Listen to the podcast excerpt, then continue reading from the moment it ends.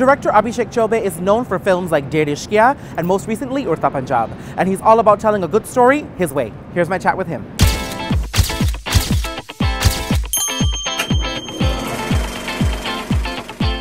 He's the man behind some of Bollywood's biggest hits, and director Abhishek Choubey shows no signs of stopping anytime soon. He's turning producer for the first time with A Death in the Gunj, which had its premiere at the 2016 Toronto International Film Festival, and it also marks the directorial debut of Bollywood actress Konkona Sen Sharma. So why did Abhishek decide to join this project, and what's his take on Indian cinema? Find out.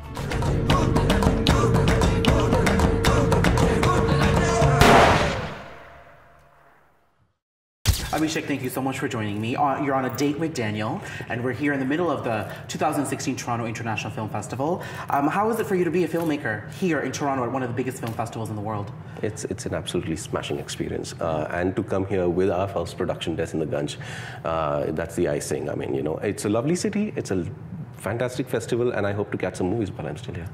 Why did you want to be a part of this project? Because you've, you've been a part of such amazing projects. This must have been special. What made this special? You know, there are two things here.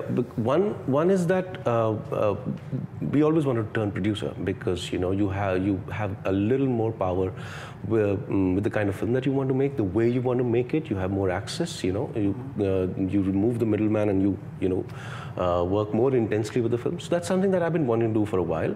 Uh, I did just did not know how, and in Honey I found an excellent partner. We have been colleagues and friends from the last 15, 16 years. Mm-hmm. So, uh, so it was a natural association, you know, uh, working with Honey. But we, were, we had just been talking about it and we were not doing anything about it. Mm-hmm. And at such a time, uh, Honey met Konkona and uh, uh, he came with the script, uh, Death in the Gunj, and I read it and it was absolutely wonderful. Great story, needed to be told. And um, Konkona asked Honey if he would produce that film and we started a company because of this film. Yeah. So so so MacGuffin Pictures exists because of A Death in the Gunj. Yeah. Uh, and and it's a film of many firsts because uh, it's Konkona's first film, our first film. Uh, so um, it's really because of the film why this why you know because of the script that we came together. Yeah. And in Konkona, I've, I've known her for a while, and she's she's she's a very cool thinker. She's very level-headed very much in control, and she's been in, on film sets since her childhood. Yeah. She's got filmmaking in her genes, really. So, so uh, uh it was a no-brainer. Yeah, but you know what? This film, when I was watching it, see, I'm a '90s Bollywood baby, right? so when we I grew up and it was mainstream cinema or what they called art house cinema. Yes, you know? yes. And today there's a beautiful blend of everything yes. in between. And this yes. film, in my eyes, is a very nice example of that. Yes. I think a few years ago, if this came out, it wouldn't get so much attention. And it's coming at the right time where I think people are understanding films in a new way and are willing to see films like A Death in the Gunj. Mm. What do you think about that space as a filmmaker? You know, the audience has evolved tremendously in the last 15, 20 years. Mm-hmm. Uh, also, I mean, you know, it's kind of monotonous. I mean, although Bollywood films are full of masala films especially, are full of many things. But if we only make those kind of films, it then kind of gets kind of boring. I mean, you know, it gets kind of monotonous. And we don't actually then look like an industry just as a genre of films. Okay, okay, you expect only a certain kind of thing in a Bollywood film. So I think it's very important for our films to uh, to have variety, our film industry to have all kinds of films, because there are all kinds of people in the country. You know, yeah. Uh, so uh, it's great that the market has opened up. Uh, I think one of the reasons why such films are being made and are being watched is also because now these films, as opposed to most of the art house films from the 70s and the 80s, which are financed and funded by the government almost, you know, yeah. by a film Development Corporation and all of that. Now these films are being funded by private, uh, you know, private producers, yeah, yeah. corporate producers. So, so you know, uh, you have to make you, you have to make films that reach out they are your individual uh, individual expression, but they still have to reach out to the audience at large, and therefore you have this blend, you know, of, of uh, elements, uh, you know, that may be perceived as commercial, but yet the film is very much a one person's vision, yeah. and it's not factory made, you know. Yeah. So, uh, so I think it's, it's, it's, wonderful to be in such times, and I think this is what we're seeing right now is just the beginning. Yeah.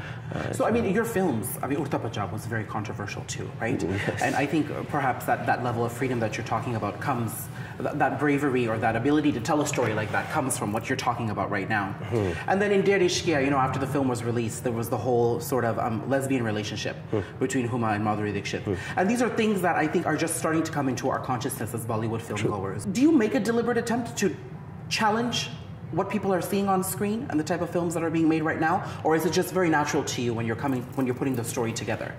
Well, you know, uh, uh, uh, I, I, would I would think what you're saying, uh, the latter part, that it's very natural because yeah. you you do. Uh, I mean, films need to be provocative, um, and, and, you know, jolt you out of your you know comfortable existence. But at the same time, while I'm writing, that's not my intention to do that. I mean, mm-hmm. I'm just trying to tell a story. That's yeah. all, and it's hard enough to tell a good story, you know, and and trying to you know write it, write an entire screenplay. It's very very hard. I find that very difficult. Yeah. Making a movie so, so it, it, you know, I, I, was just trying to tell a story, and for example, in Dedh that was the most natural thing to do. Mm-hmm. While we were working on a caper kind of a story about these two men that we've known uh, from another film, uh, and these women who are very interesting characters, so we just you know, we just want to tell a good story, and the whole angle that you're talking about, yeah. the same-sex relationship, it just sort of fell into place. There was a beautiful was symmetry so, to it. yeah, know? it was so beautifully done too. You see, yeah. I'm a very proud gay man, and it was done so beautifully. Mm. And I have to commend you there because mm. I, I, haven't been a fan of the way uh, homosexual relationships or homosexuality has made its way into cinema in certain ways. Especially our cinema. Yes, yeah. I agree with you. And when you did it, it was in such a beautiful way. It was in a dignified manner, and it was in a very natural way. That hey, this happens. Yes. This exists between our relationships. So yes. I just had to kind of commend you there for that because Thank you very much. it was done in such a beautiful way. Thank you very much. Yeah. I enjoyed doing it. So my last question to you is, how do you hope cinema changes? What, what sort of change? It's, it, I think we're in a changing time. Yes. And I think we're not just trying to find a voice, we're finding many different voices. Yes. Uh, what's your hope as a producer and as a filmmaker? Essentially, one that uh, uh, individual voices they come uh, come through and they are heard because it's really, uh, although film is a tremendously collaborative medium, but it's really one person's voice that you hear at the end of it. I mean, it's a filmmaker's voice. So I think that I think rather than the factory churned, mass produced cinema, you know, that you can't tell the difference between one and the other. You take one item number and you take from this film and put it there, and it's all the same. Mm-hmm. I mean, I've got nothing against item numbers per se, but there are innovative ways of doing it. Yes, you know? yes. So, uh, uh, so uh, that individual voices, they, they, they are heard and they're here to stay. That's what I would like to happen. And secondly, I would like our industry to grow in the sense, uh, I literally mean grow in terms of financial strength, in terms of uh, number of viewers. You know, I just want it to grow.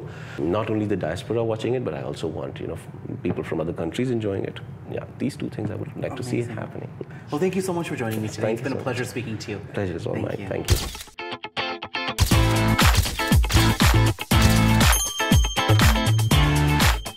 Hey everyone, thanks so much for joining me on this episode of Date with Daniel. Please like my video and subscribe to my channel for more quick, quirky, fun, and insightful chats.